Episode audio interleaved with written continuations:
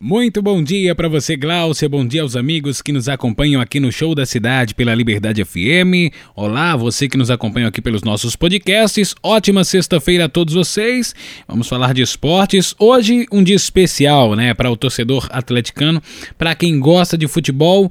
Um dia interessante, porque o Atlético Mineiro ontem à noite, ao vencer o Bahia por 3 a 2 inclusive de virada, que vitória, que jogo, hein, do Atlético Mineiro. Não podia ser melhor um título ficaria sem graça, né, é, Gláucia e amigos?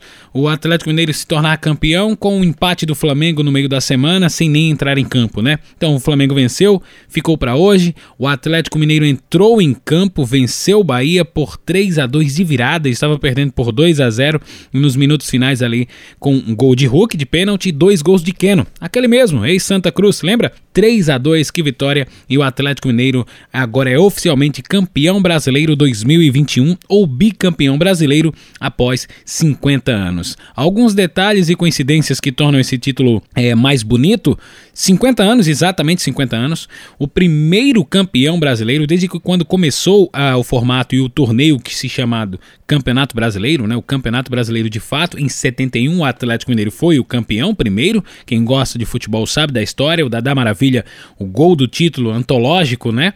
E depois, quando a, quando a taça recebe aquele emblema de 50 anos do aniversário, né, do cinquentenário do, da competição, o Atlético levanta mais uma vez essa taça. De forma inquestionável, tá? O Atlético Mineiro, cinco derrotas apenas, Dessas cinco, duas foi uma contra o Santos e uma contra o Flamengo, digamos resultados absolutamente normais. Digamos que os três tropeços teriam sido contra Fortaleza e Ceará e Atlético Goianiense. No mais, são 25 vitórias, 6 empates e apenas 5 derrotas, 75% de aproveitamento. Parabéns ao Atlético que foi da Série B, bateu muitas vezes na trave nos anos de 80 nas semifinais, né, nos anos 90, mais recentemente 2013 Copa Libertadores, 2014 Copa do Brasil e assim aos poucos o Atlético voltando ao cenário. Hoje tem aí a, o projeto de construir, construir um estádio próprio, então o Atlético vai voltando a ser uma grande força no futebol brasileiro. Parabéns ao Galo, ficou, foi bonita a conquista e ainda tem um título para disputar, hein? Ainda tá na final da Copa do Brasil. Bom, e é assim com cara de título que nós nos despedimos hoje aqui dos comentários dos esportes no show da cidade. Durante todo esse mês de novembro foi um prazer estar ao lado de todos vocês, né? Gláucia, Nube na produção, Helenivaldo e você, ouvinte Liberdade.